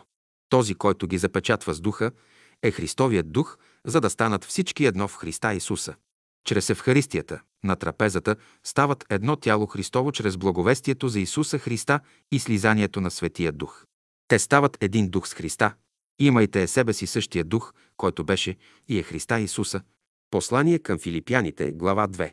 Защото Господ е духът и гдето е Господният дух, там е свобода. Второ послание към коринтяните, глава 3. И когато приключват благодарствената служба, т.е. Евхаристията, след като е слезнал Светия Дух върху тях, то следва изпиването на последната чаша и благословие към Отца на висините, благодата на Господа Исуса Христа и любовта Божия и общението на Святого Духа да бъде с всички вас. Второ послание към Коринтяните, глава 13. Ето това е Евхаристията, повторение на онова, което Исус е установил на Господнята вечеря, тайната вечеря и чрез нея се отива към възкресение на духа, възвишение на духа и общение с Светия Дух, а чрез него с Духа Христов. 12 глава. Евхаристията като тайнство за ожидане за слизането на Светия Дух. По времето на апостолите Евхаристията е повторение на Господнята вечеря. Правили се я за спомен на Исуса и в Негово име са викали Святия Дух, за да слезе върху трапезата им и да освети и да одухотвори хляба и виното. С силата на Святия Дух те са полагали ръце и правили знамения и чудеса, и мнозина са се кръщавали в един и същ дух – Духът на Христос. Но след като един подир друг, те си заминават от този свят, то техните ученици продължават делото им. Освен това, те са написали вече Евангелията. Евангелието е било писание, което е давало известие за радостната вест, за благата вест за живота на Исуса и за възкресението на Духа Христов. Евангелието е благовестие за идването Царството Божие.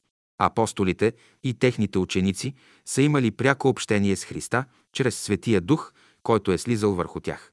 Те са се хранили с небесната храна и с небесното питие, което като дар се изсипвало от Святия Дух. Но минали години и Святия Дух вече не се е явявал. Духът идва, за да приобщи всички в едно тяло Христово, понеже всички ожидащи духа са частни удове от Него, отделни части от тялото. Но когато тези части и удове не са съгласни и не изповядват духа в чистота и святост, то той не идва и вече не слиза върху тях. Обяснението е много очевидно и ясно, когато някои са кръстени чрез духа, а други не са. Вие обаче не сте на плата, но на духът, ако живее във вас духът Божий. Но ако някой няма духът на Христос, той не е негов. Послание към римляните, глава 8. Щом не е негов, то духът не слиза върху тях и те не правят общение със Святия Дух. Ако ли живее във вас духът на Тогози, който е възкресил Исуса от мъртвите, то този, който възкреси Христа от мъртвите, ще оживи и смъртните ваши телеса чрез Неговия дух, който обитава във вас. Послание към римляните, глава 8 понеже които се управляват от Духа Божий, те са синове Божии. Послание към римляните, глава 8. Ето така человеците земни се разделят със Святия Дух. Остава само споменът за него и евангелските писания на апостолите, в които е обитавал Христовия Дух. Вслед апостолско време Евхаристията се изменя по дух. По същество и по съдържание е същата, но вече не слиза Святият Дух и не освещават даровете, и те не стават съпричастни с тялото Христово и с кръвта Христова и нямат общение с Духа Христов. Ще предложим два примера за доказателство. И с литургията на Свети Василий Велики. Като предлагаме вместо образите на Твоето свято тяло и кръвта на Твоя Христос, Ти се молим и Тебе призоваваме, най-свети, по благоволението на Твоята доброта, да дойде Твоят свят дух върху нас и върху тия лежащи пред нас дарове, да ги благослови и покаже този хляб, проче да бъде самото пречисто тяло на нашия Господ, Бог и Спасител Исуса Христа, а тая чаша, самата честна кръв на нашия Господ, Бог и Спасител Исус Христос, проляна за живота и спасението на света, тук, в Евхаристията, първостепенно значение има молитвата. Това е възношение на молитвите към Бога, за да изпрати Святия Дух. Но това са молитви, които не се приемат от Бога, защото вече не слиза върху тях Святият Дух. Друга подобна литургия – благодарствена служба, е тази на свети Иван Златоуст. Принасяме ти още тая словесна и безкръвна служба и просим, и молим, и най-предано умоляваме, изпрати Твоя свят дух върху нас и върху тия дарове, които лежат пред нас. И направи, прочее, щото този хляб да стане честно тяло на Твоя Христос и това, което е в тази чаша, честна кръв на Твоя Христос. Тези текстове говорят за онзи етап, през който преминава вече християнството, когато Святият Дух не слиза и всичко остава като един спомен. Свети Игнатий Антиохийски пише Ние вземаме това, хляба и виното, не като обикновен хляб или обикновено питие, но както сме научени, като плът и кръв на въплатилия се Исус. Тези християни са вече научени чрез апостолските писания, но те нямат реално и живо общение със Святия Дух. Свети Ириней Лионски пише, както хлябът, взет от земята, след призоваване на Бога върху него, не е вече обикновен хляб, но Евхаристия, която се състои от две неща. Едното – земно и другото – небесно, тъй, щото и нашите тела, които се причащават в Евхаристията, не са вече тленни, но имат надежда за вечно възкресение. Тук вече тези християни имат надеждата, че чрез Евхаристията да получат възкресение на духа, което води към вечен живот. Те се надявали чрез надеждата да се здобият с вечен живот, чрез Духа Святий. Светият нас Велики пише «Нека идваме при извършване на тайнствата. Тоя хляб и тая чаша преди да се станали молитвите са обикновени. Но след като се отправят към Бога, великите молитви и светите моления, Словото слиза върху хляба и чашата и стават Негово тяло. Това е така, но само когато Словото слезне. А Словото се носи от Святия Дух. Свети Кирил Ярусалимски пише После, след като се осветихме с тия духовни химни, молим човеколюбивия Бог да прати Святия Дух над предлежащите дарове, за да направи хляба тяло Христово, а виното кръв Христова. Защото всичко, което Святият Дух е докоснал, е осветено и претворено. Значи следовниците на апостолите изпълняват точно писанията за Евхаристията. Но вече те призовават Святия Дух да слезне върху тях. Но той вече не слиза. Затова те търсят връзката със Святия Дух чрез молитвите. Идва първият Вселенски събор и той определя новия етап на възприемане на Евхаристията. Тя не се приема вече чрез Святия Дух.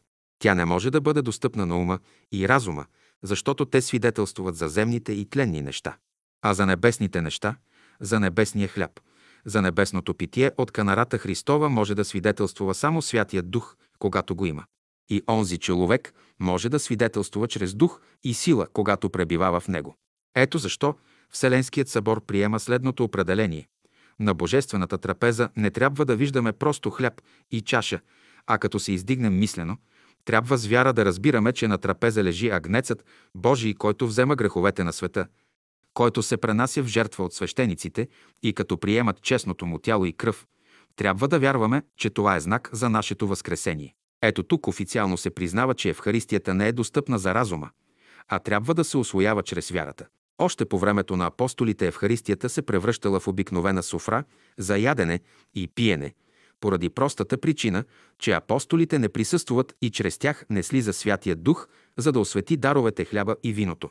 Тогава апостол Павел ги насочва, че само чрез вярата в Святия Дух може да се укрепи надеждата, че Евхаристията е жива за онези, които имат Святия Дух.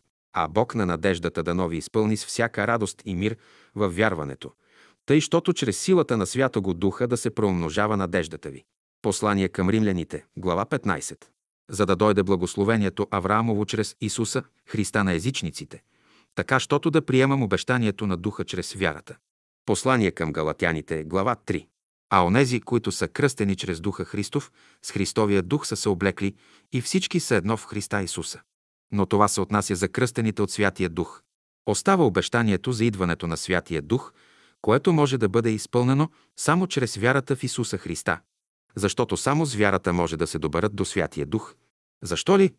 Защото вярата е връзка нерукотворна, невидима, но реална, която свързва човека и неговата душа с първоисточника на живота. Човешката душа е лъч от Бога, дошла на земята и облякла се в плът. Вярата възстановява връзката на плата с човешката душа. Защото ние чрез духа ожидаме надеждата на оправданието от вяра послание към галатяните, глава 5. Значи само чрез вяра може да се доберат до духа и да бъдат оправдани, окъпани, изчистени и обновени. И така християните трябва с вяра да се приближат до неща, които не се виждат. А без вяра не е възможно да угоди някой Богу, защото който прихожда при Бога трябва да повярва, че има Бог и че Той бива маздовъздател, възнаграждава на тези, които го търсят. Послание към евреите, глава 11. Онези, които са били кръстени от духа, които са били просветени от духа и са били вкусили от небесния хляб и са били нахранени от Божието Слово, ставали веднъж за винаги едно с Духът на Христос. Исус Христос е истият вчера и днес и вовеки. Послание към евреите, глава 13. Христос е всичко и във всичко. Послание към колосяните, глава 3. Той е преди всичко и всичко чрез Него се сплотява. Послание към колосяните, глава 1. Чрез Духът на Христос, Духът на единението, обединението на всичко земно и небесно, се съединява небе и земя, битие и небитие. Кръщението предполага слизането на Духа Божий върху избраника. Той е просветен и знае, че небесните врати се отварят от Духа и че благословението слиза на земята чрез силата на Духа. Освещението слиза чрез Духът на Христос и събира всичко в едно тяло чрез един Дух. Той създава единението. Човек живее в Христа чрез Духът на Христос. Евхаристията е тайнство, чрез което се търси и извиква слизането на Святия Дух, за да приобщи в едно спомена молитвата, благодарността и да се осъществи общението с Христа, с Христовия Дух. Чрез Евхаристията може да се обедини мнозинството в едно тяло и в един дух. А това става чрез вярата, която е връзката, с връзката между света, мира световен и духа. Като се стараете да овардите единството на духа в свръзката на мира. Едно тяло и един дух, както се и призвахте с една надежда на званието ваше. Един Господ, една вяра, едно кръщение, един Бог и Отец на всите, който е над всички, чрез всички и във всички нас. Послание към Ефесияните, глава 4, Сете 3.6, 13 глава. Откровението на Святият Дух за идването на хилядолетното царство. Исус взел тримата си ученици – Петър, Яков и Йоанна и се качил на планината Тавор. Исус започнал да се моли. Учениците изморени заспали. По едно време се събуждат и какво да видят. Исус, както се молил, видът на лицето му се изменил, просветнало лицето му и заблестява като слънцето, а дрехите му станали бели като светлината на слънцето и дрехите му блестели като светлина. Разбудили са учениците и видели преображението на Исуса, целия в светлина и слава небесна, в Божия светлина. Изведнъж се явяват в небесна светлина и слава двама мъже Моисей и Илия и разговаряха с него за изхода на смъртта му, която му предстоеше в Ерусалим. Исус трябваше да избира или да приложи Моисеевия закон с силата на духа, да се справи с непокорните юдеи, или с силата на ангела Господен, който на времето порази египтяните, така когато поразяваше юдеите в пустинята. Когато отхвърляха и отричаха живия Бог Яхова, водещ ги денем със светъл облак и нощем с огнен стълб. Исус трябваше да избира дали да приложи Илиевия закон, да извика небесните легиони отгоре и да порази невярващите, противниците му, така както Илия закла онези стотици лъжепророци. Той имаше да избира между тези два пътя. Третият път го нямаше още. И тогава светъл облак ги засенчил и те чули глас от облака. Това е моят възлюблен син, в него благоволих, него послушайте. Това е моят избраник. И тогава Исус им заръча никому да не говорят за това видение, докато човеческият син не възкръсна от мъртвите. Евангелие от Матея, глава 17. Евангелие от Марка, глава 9. Евангелие от Лука, глава 9. А светлият бял облак, който дошъл и ги обхванал, и откъдето дошъл глас, от небето е същият облак светъл, който придружаваше Израилевите синове, е пустинята денем, като ги покриваше и пазеше от жаркото слънце. А нощем ги водеше огненият стълб от ангела Господен Яхова, Бог Израилев. Духът Господен ги предвождаше. Изход, глава 14. Това е славата Господня, която се явява в облака. Изход, глава 16. Това е славата, божествената слава и славата на ангела Господен. Защото същият този Господ слиза е огън и като дим, излизаща от пещ. Изход, глава 20. Това е светлият облак, който се яви и даде чрез духа си книгата на завета и законът Божий чрез скрижалите на духа, чрез славата Господня. Изход, глава 24. И когато издялали на каменните плочи скрижалите на Бога, то слезе Господ в облак и застана там до него и провъзгласи името Господне. Изход, глава 34. Святият Дух слиза и произнася името Господне. Святият Дух слиза в слава Господня и дава Словото. А Утешителят, Дух Святий, който Отец ще ви проводи в Мое име, Той ще ви научи всичко и ще ви напомни всичко, що ви съм рекал. Евангелие от Йоанна, глава 14. Това е Духът Святий, който дава Словото. Той е, който слиза като светъл облак на евангелистите и им припомня всичко, което е говорил Исуса и те написват Словото на Святия Дух и днес го имат человеците земни в четири Евангелия. И онези, които, когато искат да се преобразят от человеци земни в человеци небесни, могат да сторят това само чрез Святия Дух, а той е даден чрез Словото Господне. Защото Твоето Слово е светилник на нозете ми и виделина в пътеката ми. Псалом 119. Защото Господ нашият Бог е свят. Псалом 999. Господ е Бог, който нам показва светлина. Псалом 118. Святият Дух изхожда от Отца, от Бога. А когато дойде Утешителят, когато аз ще ви изпратя от Отца, Духа на истината, който от Отца изходи, той ще свидетелствува за мене. Евангелие от Йоанна, глава 15. Святият Дух е този, който кръщава с Дух и Слово, с Слово и Божествен огън, който вечно гори. Словото слиза чрез Святият Дух. Святият Дух обитава в славата Господня, е Божествения свят, където е свят на слава и светлина. Свят, свят, свят Господ Саваот, Исаия, глава 6. Само чрез Святият Дух, изпратен от небесата, може да се проповядва благословението на живота вечен за небесния човек. Първо Петрово послание, глава 1. Когато духът на славата, духът на небесна светлина и духът на Бога слиза, то човека земен се кръщава чрез дух и сила. Защото Словото слиза от Бога чрез Святия Дух. Ето защо от Духа Свята го движим и говореха светите, человеци Божии. Второ Петрово послание, глава 1. Святият Дух се излива чрез Исуса Христа. Святият Дух носи Словото на Христа. А Христовият Дух е онази небесна канара, от която слиза небесния хляб на Словото и небесното питие на силата на Словото.